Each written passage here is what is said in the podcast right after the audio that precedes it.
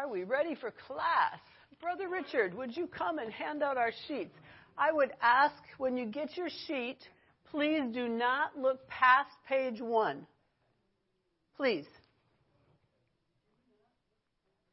Do not look past page one. Brother DeMuth, would you please put my slides up? Thank you very much.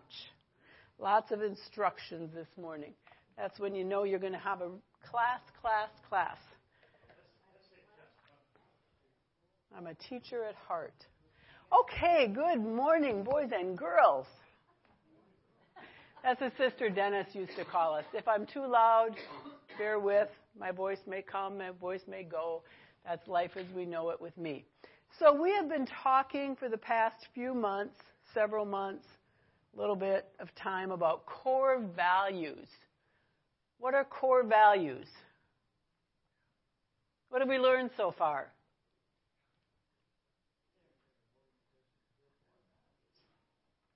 Okay, well, the core is the center of something, right? The core is this, like an apple. That was what I thought of right away, like the core of an apple. It's the center of it. You can hear me. Okay, I'll talk up louder. It's the center of it. According to Webster, we like Webster, at least we did back in my day, the core is the central, often foundational part. It's the basic, essential, or enduring part. You take the core, and that's normally what keeps replicating. It's the center. It's the foundation. It's where it replicates from. You think of an apple, that's where the seeds are at. So that's where it reproduces from. So what's at the core is where it reproduces from. It's the foundation. Keep the core of an apple in mind. Okay? So the core. What are values? What you hold dear. In this case, what we believe. Value. The monetary worth of something, relative worth, utility, or importance. Something intrinsically valuable or desirable. So the core value is the foundational part, the basic essential of what we hold valuable or desirable.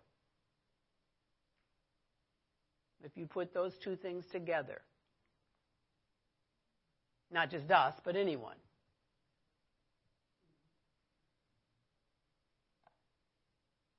Whatever a person, whatever is at their center of what they value.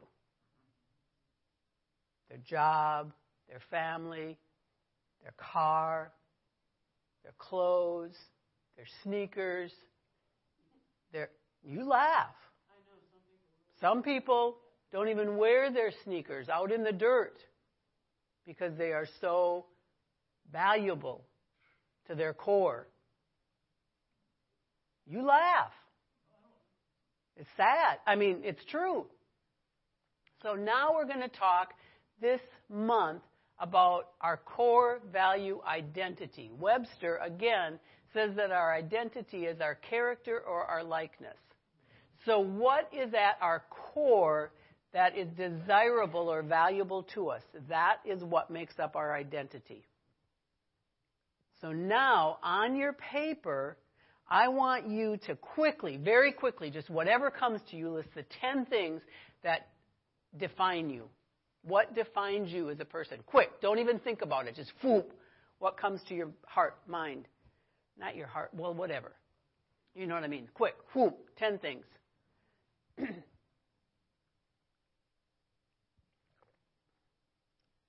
This is just for you. You're not going to read them out loud. You won't be embarrassed by them or proud and boastful about them.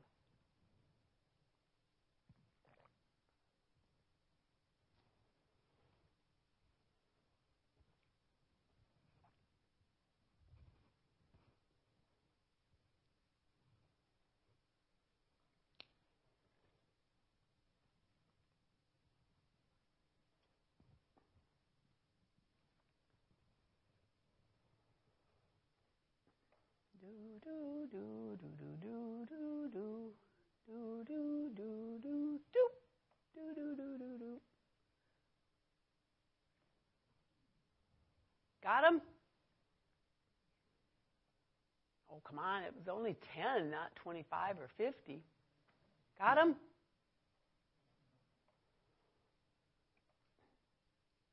Okay.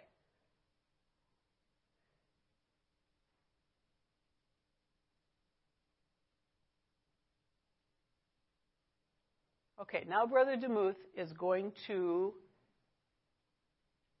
play a quick video clip for us.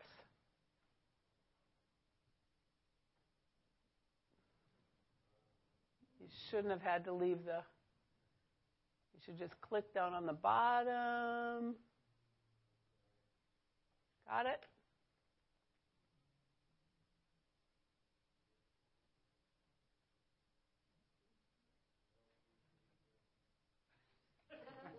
Well, I'm not Jesus, but... At home, it worked really slick because it was embedded in my...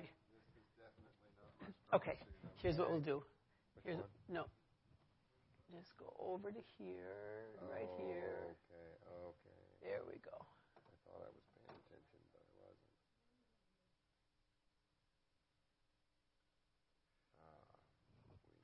I wasn't. Am I what I do? An artist? An accountant? A teacher? A mother? Or am I what I've achieved? An honor student, an M V P, a winner? Am I the things I've done right? Or am I defined by the things I've done wrong? Am I a saint? A sinner?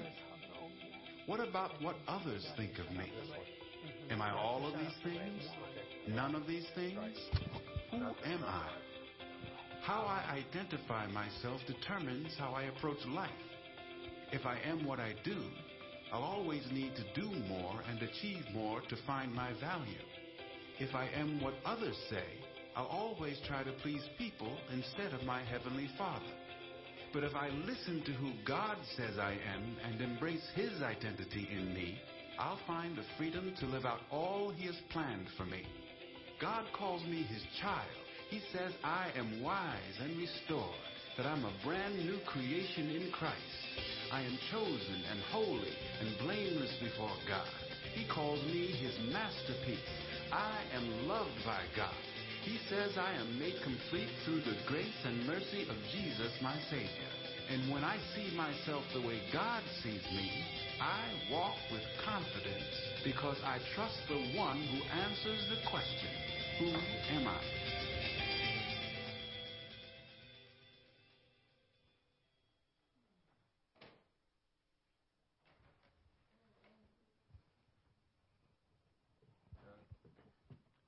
I need my slideshow.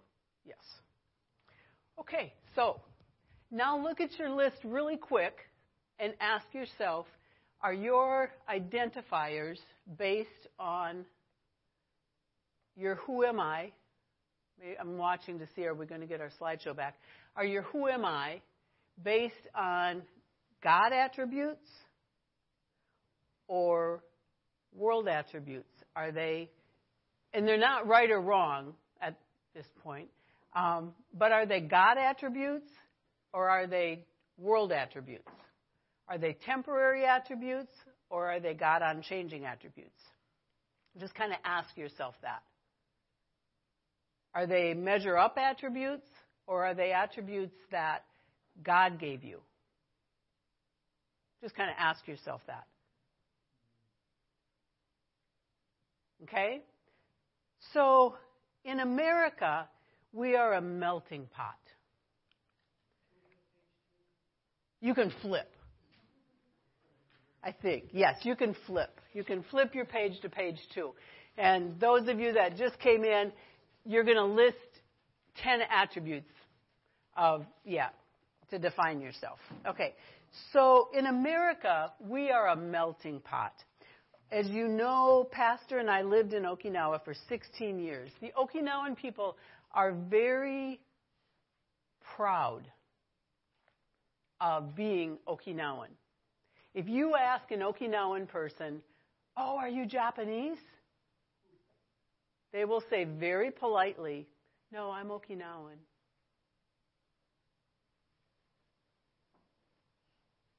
And then they'll smile. There is a great distinction to them between being Japanese and being Okinawan. To Americans, there's not. We just take it for granted that we're American. Many Americans nowadays, you say, oh, are you an American? And they'll say, no, I am. And they profess to be something that perhaps maybe they're not even. I won't even get into the ethnicity that some people claim to be that they're not. They've never even been to that country. But we won't get into that. That's another soapbox that I won't get onto. Most Americans, if they go to Asia, cannot tell a Korean from a Japanese, from an Okinawan, from a Filipino, from a Thai. They can't. They all look the same to them. But if you say to a Korean, oh, you're Japanese, they'll go, no, I'm Korean. They can tell instantly by looking at the eyes, not to mention the skin tone or whatever else. It, it's obvious. If you said to me, oh, she's Filipino, I'd say, no, she's not. She's Korean. I can tell instantly because I've lived there. I know. It's very distinct to me. The same way that if I said to you, oh, they're Christian, you'd say, no, they're Amish. I would know instantly if two of us were standing together in Walmart, an Amish lady and me, you'd say, no. You would know distinctly. Someone else may say, well, they both have on long skirts. But we're both very distinct. But America has become this melting pot.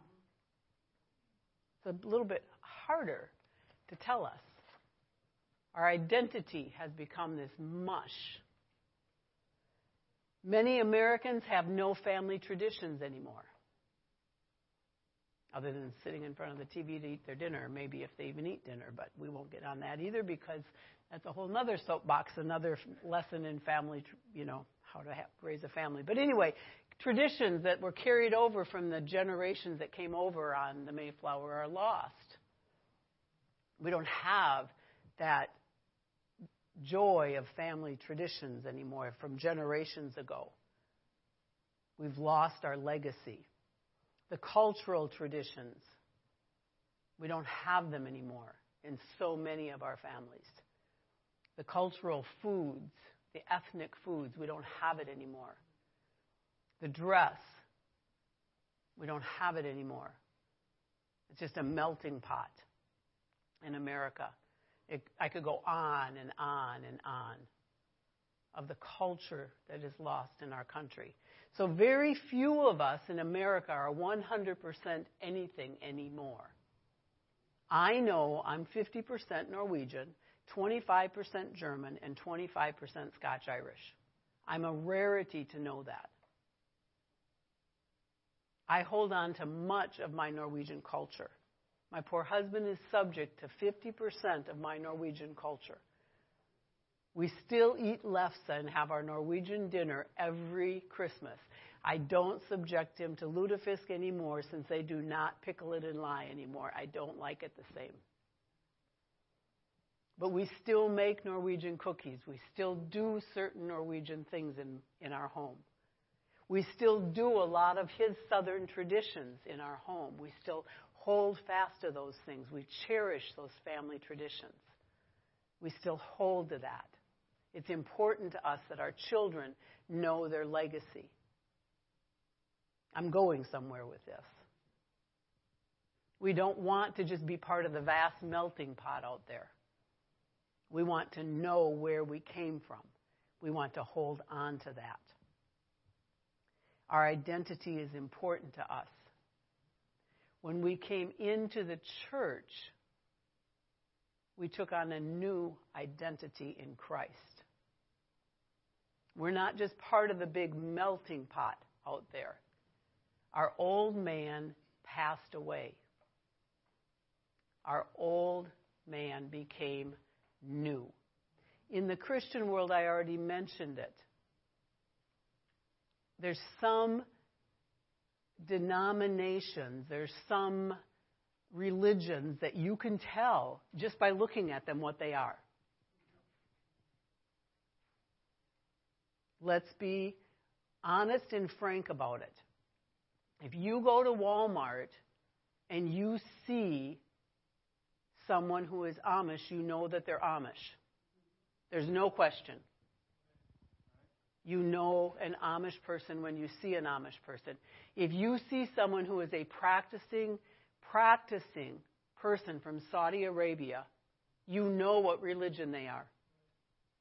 You know that.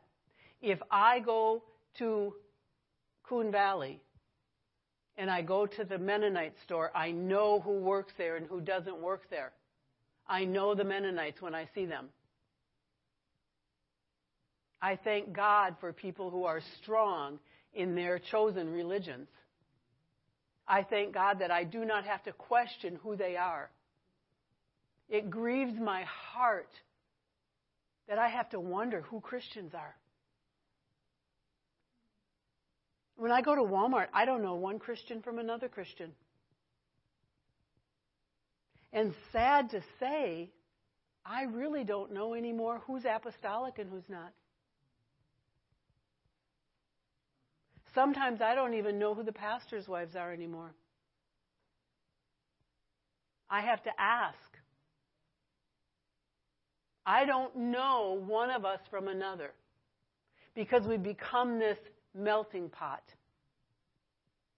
We kind of walk the line because America is a melting pot and Christianity has fallen into the melting pot.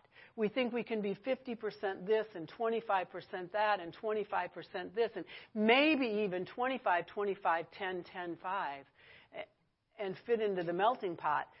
And the old man is supposed to be passed away. And all things are supposed to become new.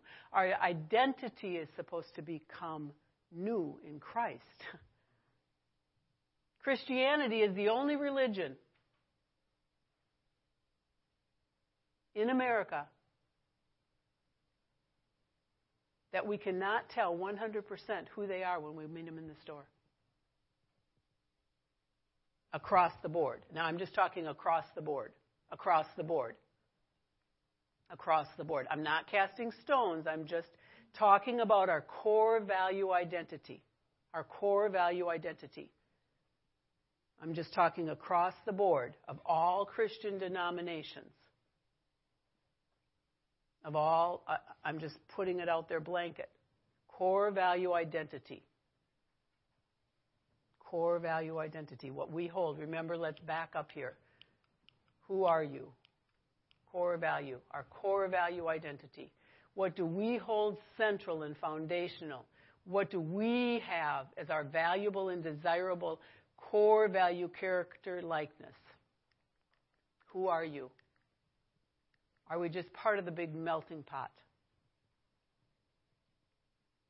Remember, our identity is what we value and what is at our core. Do people know what is at our core when we walk in? When people drive up to my house and they see the outside of my house, what do they expect when they walk in?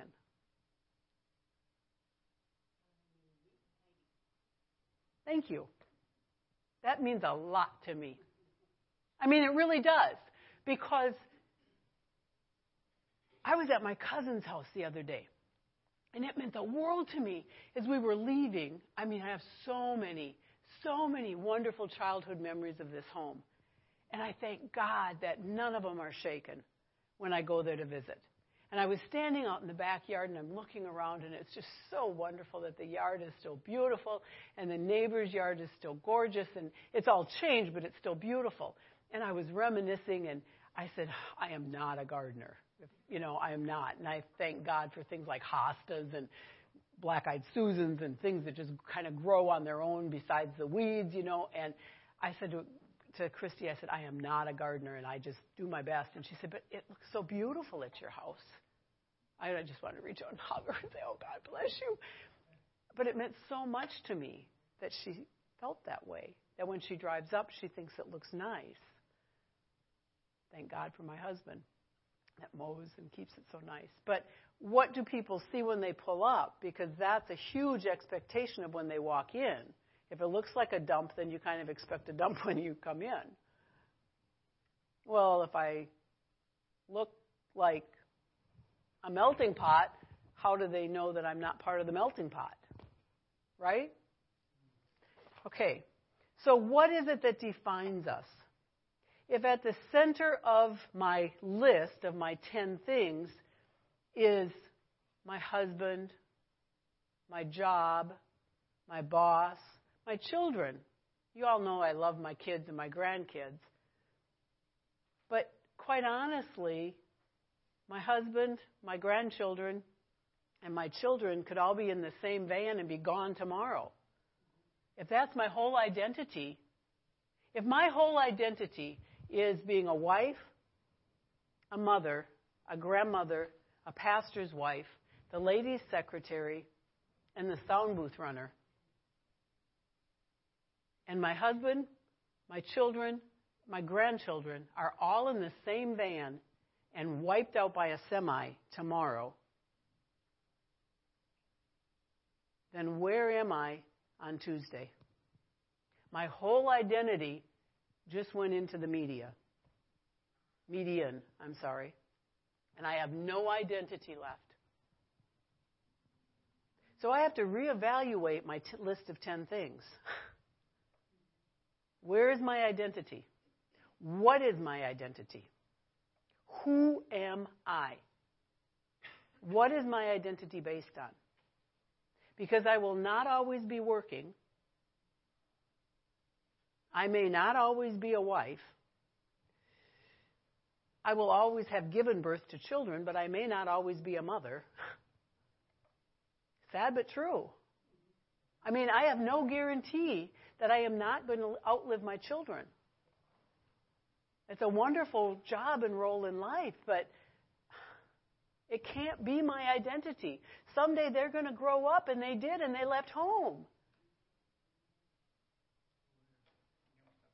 And they, thank God, I raised wonderful, productive adults, but I don't go to their house every day, and I, I, I don't. Last week, I didn't talk to my daughter. Well, week before last, I didn't talk to her once. It was a long week. She had things she needed to do, things she had to work out on her own with her own husband. I needed to give her space. If my whole identity was her, I was in trouble. Because that involved then her children too. So there went the grandma role. Are you getting my gist here? My identity needs to be in the new woman.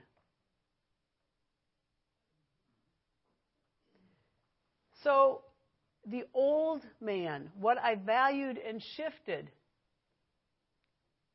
shifted. And thankfully, it's no longer the case. The old man, all those identity things shifted. When I changed jobs, then the identity shifted. When I...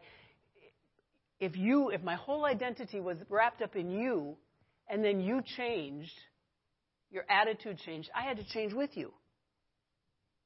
I mean, it was a constant cycle. I never knew who I was. It was wild and vicious. I never, I wasn't ever secure. It was crazy.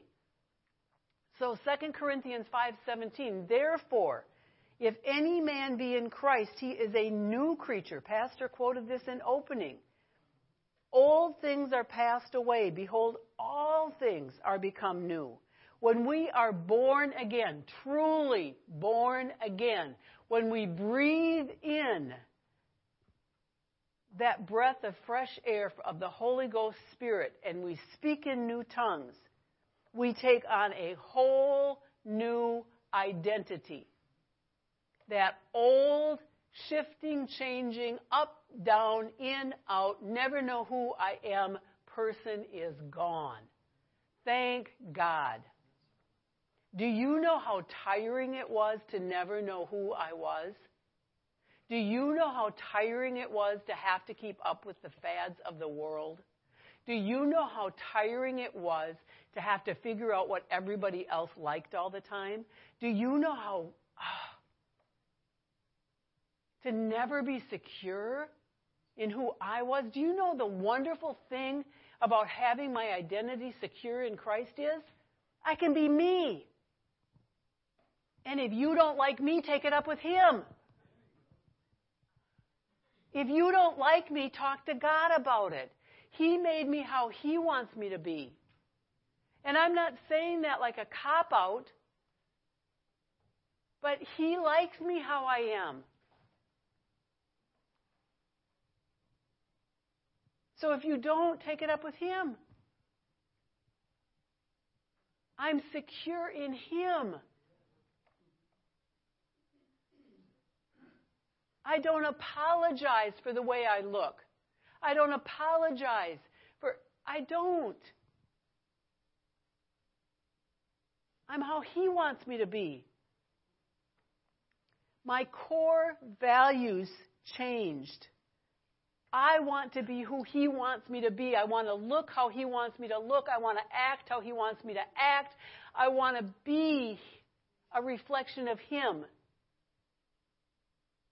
I'm the only Jesus some people are ever going to see. That people in Walmart may never, ever, ever come here. So if my attitude stinks when I go through the Walmart line, they only see a Jesus that stinks. Romans twelve and two says, "And be not conformed to this world." Don't try to fit into the world. "But be ye transformed by the renewing of your mind, that ye may prove what is that good and acceptable and perfect will of God." That's what happens when we are born again. Imagine that you're walking down the street and you find a lottery ticket. Now, you didn't go buy it, you just found it. And it's the Powerball Win, jackpot winning ticket, and you're instantly the millionaire. I saw on the billboard outside of town that it's like up in the hundreds of millions of dollars, and that's you. You found the ticket. And it would change your life. I mean, you would instantly be like a hundred million dollar jackpot winner. Imagine. Think about what you would do with it. Whoa. But you didn't know anything about jackpot Powerball tickets. So you didn't know that it was worth all that. So you just stuck it in your pocket and went on with your life. And sad to say that that's what a lot of us do with our new man, with our born-again experience. We still keep the old identity mentality. We walk around insecure. We walk around unsure. We walk around like nobody's, nothing's, inferior. We walk around like we're unloved and uncertain. We have won the jackpot. I mean, we need to get up every morning and say, "I have the Powerball ticket. I won the jackpot." If you have the Holy Ghost, you won the jackpot. There is no better prize in the world. You won the jackpot. You have the gift that money can't buy. Yet we live like paupers. We act like we have nothing. We act like we are the downtrodden. How are you today? "Oh, I'm okay. Oh, I'm better than I should be."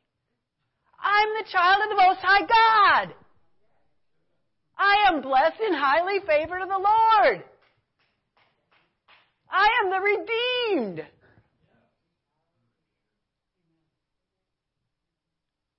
When is the last time that you heard Missus Trump say, oh, well, you know, I'm doing better than I deserve? She lives in the White House. She eats off of China. Her, her choice of it, I would assume. She sleeps in the mansion of the mansions. When is the last time that you heard the Queen, the Queen's children, the princess? Okay, so I'm not the Queen yet.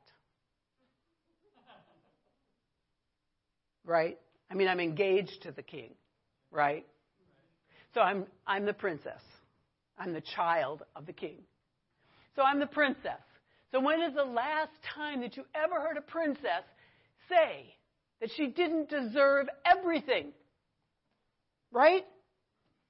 She is born into the family. Well, I'm adopted in. Exactly. I was chosen. He chose me. He chose me. I wasn't just born in. I was adopted in. He chose me to be his child. He wants me to have all this. It's not because, and I understand, I don't deserve it. I'm the dirt of the ground. I understand. I understand where, I understand it. It's only by his grace that I deserve it. He paid for it. But bless God, he paid for it, and I'm going to take it all. If he wants me to have it, I'm taking it. It's mine. So if you don't want it, I'll take the blessings. Because I'm a princess. I will take every blessing he has for me. I will live in the mansion. I will take more china. I don't know where I'll put it, but I will get another cabinet for it. Because if he gives it to me, he will give me a bigger place to put it. I like my car. I like the clothes he gives me to wear. I like the health that he blesses me with. I like the wonderful husband that he has given me. I, anything he gives me, friends, security, peace of mind, food. Well, food eating is way overrated in my opinion, but that's okay. I, I'll take it. I am secure in him. It's time that we take on our identity. Quit thinking that you're nothing. Pretend that your hand is a mirror. Don't be disobedient. Pretend that your hand is a mirror. Put it up in front of your face. Say, I am a child of the Most High God. He loves me. Woo! Don't leave that out. Woo! See, a couple of you are smiling. You need to be reminded of that.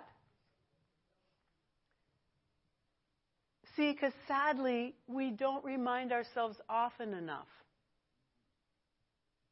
We get so caught up in our everyday life that we, not because we mean to, but just because life is life. And we allow the world to come back in. Every day, every morning, first thing, we need to remind ourselves, I'm a new creature. Second Corinthians five seventeen tells us that if anyone is in Christ, they are a new creature. In Christ, the old is gone and the new is come. We have a whole new identity. Have you ever known God to do anything part way? He just went to the cross and took away some of my sins. All of them. So when he took away the old man, all things are gone. All things are passed away. And all things became new. If anything comes back, it's because I allow it to. So when those thoughts come back, I need to say, oop, that's gone. I am a new creature in Christ Jesus. We are new creatures in Christ Jesus. I was born an American citizen. I have always enjoyed being an American citizen with the rights and the liberties that come with being an American citizen. Like I told you, I lived in Japan, in Okinawa, for sixteen years. It never once. I had a visa to live there. I was there legally. The first five years as an active duty Army wife, military dependent. I was a dependent, not a family member, because I was dependent upon my husband to be there. I was old Army wife. So then I got a visa to stay there. I was there legally. It never once crossed my mind to change my citizenship. I wanted to be an American. I like being an American. Never crossed my mind. However, I was not, as I told you, I was not born a Christian. I was born again to become a Christian. Contrary to popular, popular belief, you cannot be born a Christian. You have to be born again to become a Christian. Right. So perhaps that's why this identity, a person that is born an American, can sometimes just kind of take it for granted. That you're an, I'm an American. I think that that's why we have so much confusion in our country today. We have so many people that just take their citizenship for granted. We take it for granted that there's men and women that go and defend our country, put their lives on the line, and we do not appreciate what they do for us. Thank you so much for your service. Thank you. For those who have served and those who are currently serving, thank you. I appreciate it. But we take it for granted. I do not take my Christian identity and my Christianity for granted. I was born again to become a Christian. I value it. I don't want to be a part of the blurred melting pot that calls themselves a Christian. I want to hold and have it be my core value. I value this. There's one thing that I desire. And that do I seek after. And the more it becomes blurred to other people, the more straight-lined I get. I told you we have in our home certain certain things that we hold dear from our past, our lefse dinner and our southern cornbread and our certain things that we hold dear because we want our children to have heritage. There's certain things that with our Christian identity that we will not sway on. Some people are getting, well, that doesn't really matter, does it? Yes, the more people say maybe it doesn't matter, the more we evaluate it and we check those. The Bible says, don't throw away the old landmarks. I'm paraphrasing. But you need to know why those pastor has a morning manna coming out. You need to check why those landmarks were put in place. You need to know why the fence lines were there. Fences are put up to keep predators out, right, and also to keep you from falling off the ledge. They just put a big fence up around Granddad's Bluff. You know why? Because every year somebody falls off and kills themselves. Right. So they're there for our protection. I value my Christianity. So there's no way that I'm going to get through all that I have. So I'm going to save some of this for next week. But we're going to look at what we are not, and then we'll save the rest of what we are for next week.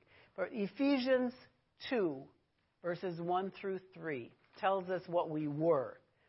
And you hath he quickened who were dead in trespasses and sin. This is the old man. Wherein in time past, you walked according to the course of this world, according to the prince of the power of the air. We know who that is. The spirit that now worketh in the children of disobedience, among whom also we had our, all, all had our conversation in times past, in the lusts of our flesh, fulfilling the di- desires of the lust, of the flesh and of the mind, and were by nature the children of wrath, even as others. So this was the old man. So the spirit that had control of your old man was the spirit of the power of the air. Satan, Lucifer. If you are born again, we have heard Pastor every Wednesday night for the past month remind us that dead people do not sin. So dead people, they were dead in trespasses and sin. Your old man, if you are born again, you cannot be two people at once. You can't be an old person and a new person. I can't be single and married at the same time. I'm either single or I'm married. I'm either Miss Pam Woodruff or I'm Missus Pam Parker. I can't be two people at one time. It's impossible. So either I'm alive to sin or I'm dead to sin. Either I'm alive to sin or alive in Christ. I can't be both. I can't be in the world and in the church. How else can I say this to you? You can't have your foot in two worlds at one time. You can't love the world and love God too. You can't be born in the world and born in the church too. You can't have it both ways. You can't play with my screen and play with my screen too. So you were dead. You were dead, but now you are born again, right? Yeah. So this is all that you were, but if you're born again, then you're not. But you can't be one way on Sunday morning and then another way on Sunday afternoon. You can't have one set of core values, because then it's not really your core. Uh, an apple's not an apple and then a peach later. It's either an apple or it's a peach. It is or it isn't. So these are the things that you were, but were no longer. It is not our identity any longer. We are, we are no longer. We are dead. We are no longer. We no longer follow the ways of the world. We no longer are disobedient. We are no longer walking in wrath. Our identity is no longer founded on the ways of the world. Our identity is now in Christ. And so next week, we'll get into Ephesians two, four through ten and find out what we are. So you have a homework assignment. If you go to page three and four, if you are born again, then this these pages tell you some of the things that you are. And I would like you to look up these scriptures, read them, meditate on them, think of them, um, circle any that really just jump out at you. But you are loved.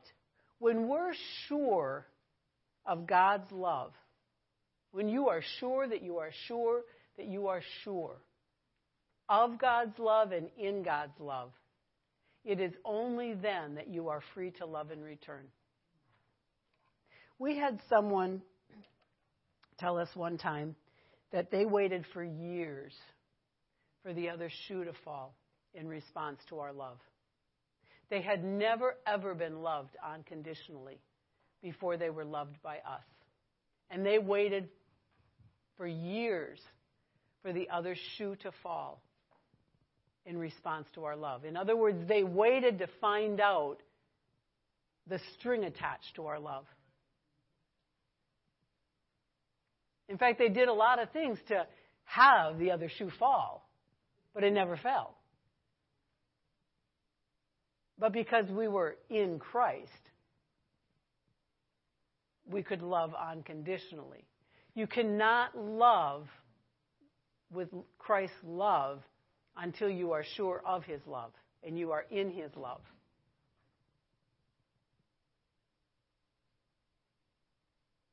So you have to have your core identity. The very first part of your core identity has to be to know I am loved by Christ. I am loved. The next one is I am accepted. God's acceptance of, of me is not based on any achievements. It's not based on what I've done, who I am, what I'm going to do, my failures, my nothing. It's just I'm accepted. He accepts me where I am and what I will be. It's not based on my looks or anything else. He just accepts me. The next one is I'm secure. I'm secure in him. I can leave him, but he will never choose to leave me. And there's scriptures there for that. And then the fourth one is I'm significant. I matter. No one matters to, to God more than me. No one. But the beautiful thing is, is no one matters to God more than you. Amazing, isn't it? He doesn't have a favorite child. He doesn't have a favorite child. We're all his favorite child. Well, Pastor has a pin that says God loves God loves us all, but I'm his favorite. But I have I have it, and I put it on too. So there we go. So. Um, we're going to take our break now. Please do your homework, and love you all very much. And if I could get one of you strong guys, Brother Wayne, will you put that back for me?